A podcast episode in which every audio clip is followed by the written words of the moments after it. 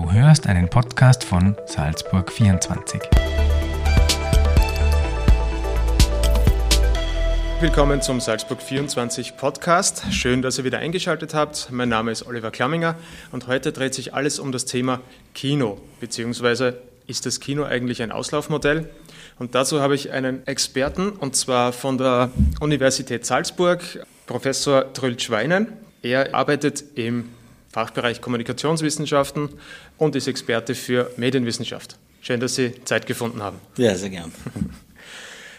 Gehen wir gleich in Medias Res. Ist das Kino ein Auslaufmodell? Äh, das denke ich nicht. Ich denke, dass sich eher so eine äh, Mischung von den verschiedenen äh, Formen, wie man Filme schaut, äh, etablieren wird und dass das auch bleiben wird. Also auf der einen Seite Streaming natürlich, äh, was wichtig geworden ist und äh, heute sehr viele, sehr, sehr großen Bereich abdeckt, aber zugleich ist ja was anderes ins Kino zu gehen, äh, mit Freunden, das ist mehr ein Erlebnis, äh, man muss sozusagen ausgehen, kann noch andere Dinge machen äh, und das wird, glaube ich, äh, bleiben. Also ein Nebeneinander. Also ich denke nicht, dass das Kino verschwinden wird. Mhm. Was glauben Sie, wie wird das Kino, Sie haben es jetzt kurz angeschnitten, auch Erlebnis, äh, wie wird Kino in der Gesellschaft gesehen? Ist es wirklich nur rein Film? Äh, na, das denke ich eben nicht. Das macht ja den Unterschied. Also zu Hause kann man sich bequem am Sofa noch einen Film anschauen. Da, dafür ist Streaming da. Fürs Kino ist ja, dass man sozusagen eben wirklich äh, ausgeht und sich auf den Weg macht dahin, ähm, äh, möglicherweise auch Freunde noch trifft, da, da noch äh, was auch immer noch was trinkt oder Eis isst. Ähm, ähm, und beim Kino muss man, denke ich, auch immer zwei Arten Kino unterscheiden. Es gibt natürlich dieses Kino, das die großen Filme bringt mit der besten Technik. Ähm, was diese äh, verschiedenen Multiplex-Kinos machen. Mhm. Und auf der anderen Seite bleibt ja auch das Kulturereignis-Kino, die Arthouse-Filme zeigen. Äh, da haben wir in Salzburg zumindest zwei in der Stadt jetzt, äh, die eben den Schwerpunkt auf ausgesuchte Filme legen, die nicht unbedingt ähm, äh, nicht unbedingt so ein äh, Ereignis, also nicht so ein, so ein, so, so ein äh, Event-Charakter haben, sondern eher einen künstlerischen äh, Ausrichtung und auch ein anderes Publikum ansprechen. Mhm. Das heißt, ähm Sie glauben auch, Kino ist dann wichtig für das Thema Film, um ähm, andere Bandbreiten auch äh, abzudecken. Ja, genau, denn ich denke auch beides äh, ist wichtig. Also einerseits dieses Erlebniskino, ähm, was, ähm, was die großen Kinos abdecken und andererseits eben auch das äh, Künstlerische, was äh, eben die anderen, die Programmkinos abdecken, die da ihren Schwerpunkt haben. Äh, und äh, vielleicht haben das manche mitbekommen, der äh, Martin Scorsese äh, sagte ja, für ihn ist äh, das Marvel, da gibt es Marvel-Filme, dass es gar kein Film ist, das ist äh, wie Erlebnispark, sagt er. Äh, und das ist für ihn kein Film. Aber ich meine, dieses Erlebnis ist auch ein Erlebnis. Das ist natürlich trotzdem Film, aber ein Erlebnisfilm und das ist der Unterschied zu dem anderen Kino. Wenn wir uns Kino über die Jahre ansehen, dann sind ja, ist ja fast die, die Entstehung, die, die Anfangsjahre, ähm, Stummfilm, war ja eigentlich auch Erlebnis. Ähm, die Leute sind ins Kino gegangen, haben sich gefürchtet vor dem herannahenden Zug. Mhm. Ähm, mittlerweile kommt auch von allen Seiten irgendwas. Inwieweit hat sich das Kino ähm, verändert? Oder sind wir jetzt wieder beim Anfang? Also Kino hat natürlich äh, immer reagiert auf ähm, auf mediale Veränderungen oder Veränderungen im, den, im Umfeld, im technischen und kulturellen Umfeld. Also das, das ganz frühe Kino, ähm, wie wir das in Frankreich äh, haben mit dem mit Georges Méliès und dem Brüder Lumière, da war das so eine Varieté-Nummer sozusagen, mit kleinen, mit vielen kurzen Filmen, äh, oft kuriose Sachen aus der Welt oder auch Tänze oder sowas. Ähm, und dann hat sich das weiterentwickelt. Wir kürzen das ab und sehen, dass es immer so Schübe gab, wo das Kino reagieren musste. Also zum Beispiel äh, war Kino natürlich äh, schon sehr früh in Farbe, ähm, ab den 40er Jahren. Und das hatte Fernsehen nicht. Das war ein großer Vorteil gegenüber Fernsehen, was dann in den 50er Jahren aufgekommen ist. Äh, dann war das der nächste, als Farbfernsehen kam, war das dann Stereoton und bessere Tonbedingungen. Und so wurde immer darauf reagiert, immer wieder ähm, reagiert Film und äh, Kino eben im, oder Film im Kino zu einem besseren Erlebnis als zu Hause zu machen. Dann weiter eben mit als DVDs DVDs aufkamen äh, und äh, Blu-rays und Streaming-Dienste in HD möglich wurden, hat das Kino auch immer wieder reagiert mit besserer Qualität, besserer Ton, bessere Projektion und so weiter. Also ich glaube, ähm, das Kino bis heute einen Vorsprung in diesen Bereichen hat und den wahrscheinlich auch immer behalten wird durch Innovation. Also eine Bildgröße sowieso, aber eine Bildqualität in der Tonqualität, die ist natürlich anders auch als zu Hause. Diese Entwicklung oder Anpassung, glauben Sie, ist die gesellschaftlich gesehen oder einfach technisch, weil der Fortschritt jeweils dann immer da war? Ähm, das ist schwierig. Also es ist, also es ist beides sicherlich. Es ist erst erstmal natürlich gesellschaftlich, weil natürlich Kinobetreiberinnen und Kinobetreiber natürlich trotzdem die wollen ja ihr Geschäft auch erhalten. Ich meine, das sind ja letztlich auch Geschäftsleute, also die müssen ja auch äh, äh, sehen, wo sie bleiben mit ihrem äh, Geschäft äh, und ähm, die schauen dann eben, äh, was gibt es denn für Innovationen. Und natürlich hat die Filmbranche, die großen Verleiher haben natürlich auch Interesse daran, dass man im Kino vermarktet, denn bei der Vermarktungs Kette ist natürlich Kino typischerweise das erste, da kann man schon sehr viel Geld ähm, mhm. rausholen und dann kam erst die Vermarktung auf, äh, na, auf DVD, auf DVD und genau. sowas und jetzt im Streaming und dann erst im Fernsehen. Also mhm. hat man dann drei oder vier Schritte und natürlich zusätzlich Merchandising und das alles gehört bei so einer Wertschöpfungs Wertschöpfungskette für Filme dazu. Ähm, und wenn jetzt einzelne Bereiche davon wegbrechen, ist das natürlich auch schwierig. Also man musste immer äh, reagieren und hat geschaut, was sind neueste Innovationen. Mhm. In den letzten beiden Jahren kann man sagen, ist das Kino als Wertschöpfungskette doch ein wenig weggebrochen aufgrund der Corona-Pandemie. Und ähm, die, die Verleiher oder die Produzenten, die äh, großen Firmen haben reagiert und ihre Filme sofort auf Streaming-Portalen äh, präsentiert. Das hat durchaus zu Unmut geführt, äh, mhm. unter Schauspielern, natürlich unter den Kinobetreibern. Ähm, wie groß ist diese Konkurrenz des Streamings oder ist Streaming mit Kino eigentlich dann vergleichbar? Äh, das war tatsächlich eine ähm, überraschende Entscheidung und auch manche haben das sicherlich mitbekommen mit diesem großen Protest, den es da gab äh, von beiden, also von vielen Seiten. Äh, die Schauspieler haben es ja vor allen Dingen kritisiert, weil es nicht richtig im Kino war. Also die haben das sozusagen als äh, nicht gleichwertig empfunden. Und die Verleiher haben natürlich sowieso Interessen, die Kinos sowieso auch, ist klar.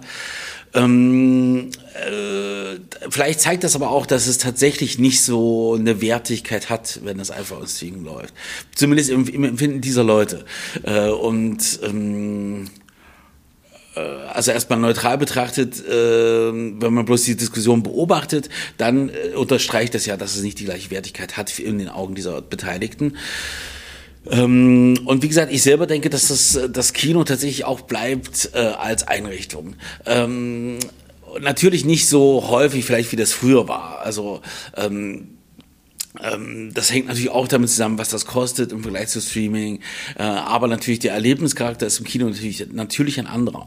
Ähm, und da kommen wir zurück auf wirklich alte äh, Theorien in der Medien- und Kommunikationswissenschaft, äh, dass man eben im Kino in einer Hö dunklen Höhle sitzt und eingebunden ist in den Film, sozusagen äh, wie äh, die dunkle Höhle in der griechischen Philosophie, dass man sozusagen wirklich ein, eingebunden ist in den Film und dass man zu Hause eben nicht. Hm, nun klingt das so theoretisch, aber praktisch ist das sich vom Gefühl her, glaube ich, auch ein Unterschied, ob ich sozusagen drin sitze, in natürlich einem bequemen Sessel im dunklen Raum und mhm. sehe die Projektion, ist, glaube ich, was anderes als zu Hause, wenn ich in meinem Wohnzimmer auf dem auch bequemen Sofa sitze, aber das ist eben was anderes. Ähm, der Betreiber vom Mozart-Kino, Alexander Kramer, ähm, in der Stadt Salzburg hat gemeint, ähm, naja, zu Hause läuft die Waschmaschine, ähm, das Babyphone läuft, das Handy klingelt die ganze Zeit. Es ist einfach, ja, wie Sie genau richtig gesagt haben, dann auch wahrscheinlich nicht vergleichbar. Aber wenn wir uns ähm, Streaming anschauen, aus ähm, kommunikationswissenschaftlicher Sicht, kann man es betrachten wie Fernsehen? Wie normales Standardfernsehen? Das würde ich schon sagen. Also viele sehen, sehen das auch als Fernsehen. Mm, zum Beispiel in der ähm, ach, zum Beispiel allein für die Rundfunkgebühren wird es ja äh, wie Fernsehen betrachtet. Äh, Streaming ist äh, Fernsehen. Und auch der, äh, bei der Nutzungserhebung wird Streaming auch wie Fernsehen behandelt, ja. Also bei den Nutzungszahlen, die der ähm, die erhoben werden in Österreich. Äh, von daher, äh, ja, es ist eher wie Fernsehen, würde ich sagen. Äh, beziehungsweise hat es ja ähm, auch noch den Nebeneffekt, was wir häufig sehen, dass Leute viele Folgen zum Beispiel einer Fernsehserie oder einer Serie hintereinander schauen. Also dieses Binge-Watching, wie das hieß oder heißt, mh, das ist ja etwas, was es vorher nicht gab. Da musste ich sozusagen abwarten, wann die mhm. nächste, nächste Woche die nächste Folge kommt. Ähm, und jetzt kann ich das hintereinander wegmachen. Und beim Film ist es auch ein bisschen anders, weil ich suche mir das ja nicht immer so gezielt aus beim mhm. Streaming, sondern ich bin ja da so Algorithmen unterworfen, die mir immer was, immer das Gleiche vorschlagen. Mhm. Im Kino ist ja das Besondere, dass ich äh, vielleicht eben gerade was ganz Neues, anderes entdecke und merke plötzlich, alles gefällt mir doch auch sowas. Ähm, und äh, die Streaming-Plattformen werden mir immer was Ähnliches vorschlagen und natürlich mit einer Dominanz Resonanz für die Filme, die am meisten geschaut werden. Also ich werde wahrscheinlich nicht so überrascht, wie wenn ich tatsächlich ins Mozart-Kino äh, gehe und schaue, was, was da jetzt läuft und traue mhm. trau mich da rein und möchte das mal schauen und was ganz Neues sehen. Mhm. Ähm, haben Sie Einblicke in die Zielgruppen? Welche Altersgruppen ähm, eher streamen jetzt oder wer bleibt beim herkömmlichen, beim klassischen Fernsehen? Ähm, da wissen wir nicht so viel drüber, ehrlich gesagt. Also die, die, weil die, äh, wir wissen deshalb nicht viel drüber, weil es über die Altersgruppen recht ähnlich verteilt ist. Mhm. Also bis, äh, bis 49, was die typischen Erhebungen gehen immer bis 49, da ist relativ gleich verteilt. Wir wissen aber, dass es für ältere, also ältere in Anführungszeichen mit 50, ähm, beziehungsweise mit 60 oder noch älter, ähm, dass die natürlich lineares, klassisches Fernsehen bevorzugen, äh, weil die natürlich auch schon stärker verinnerlicht haben von Kindheit an diesen Rhythmus von Fernsehen. Die wissen, wann was kommt, die wissen, wann sie anschalten, mhm. die planen ihren Alltag. Auch danach, also mehr oder weniger, dass sie eben wissen, ich muss am, kann am Samstag, Sonntagabend äh, da meinen Tatort schauen oder weiß, dass äh, wann meine äh, Filmreihe kommt, die ich gern schauen möchte. Das ist, ähm, das ist für die wichtiger. Für die jüngeren Leute, die auch stärker eingebunden sind im Berufsalltag, vielleicht auch mit Familie, da ist das Streaming wichtiger. Weil da kann ich zum Beispiel, wenn die Kinder im Bett sind, mich immer noch hinsetzen und äh, mit meiner Frau da was anschauen. So läuft es bei uns, ja. ja, genau. Ich meine, das ist ja so. Und dann ist es schlecht, wenn man an Fernsehen gebunden ist, dann äh, schalte ich ein und ich habe nichts. Mhm. Äh, und da kann ich sagen, okay, äh, wir machen das weiter. Ähm, ja. Für junge Leute ist natürlich auch ein Fakt, äh, dass das ja Gesprächsstoff ist. Also sehr viele Jugendliche und junge Erwachsene, die sich treffen, haben das ja als Thema. Was schaust du gerade auf Netflix? Welche mhm. Serie schaust du da? Kennst du die? Die empfehlen sich das mhm. ja. Und dadurch gewinnt es ja auch so eine Dynamik. Ja, das war früher einfacher. Da gab es zwei Serien und die haben alle geschaut und äh, mhm. jetzt gibt es wahrscheinlich mehr. Ähm, nur was ich sehe, bleiben vielleicht ähm, Nachrichten, die klassischen News, bleiben die auf der Strecke, weil jetzt vielleicht alle nur dann schauen, wann sie wollen?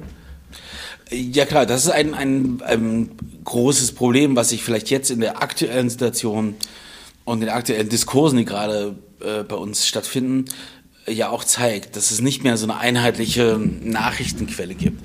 Mhm. Konnte ich mich früher darauf verlassen, dass alle zumindest die Hauptsendung von der ZIP geschaut haben äh, oder eben die Bundesland heute Sendung. Äh, das konnte ich mich früher darauf verlassen. Da waren alle gleich informiert und alle wussten das.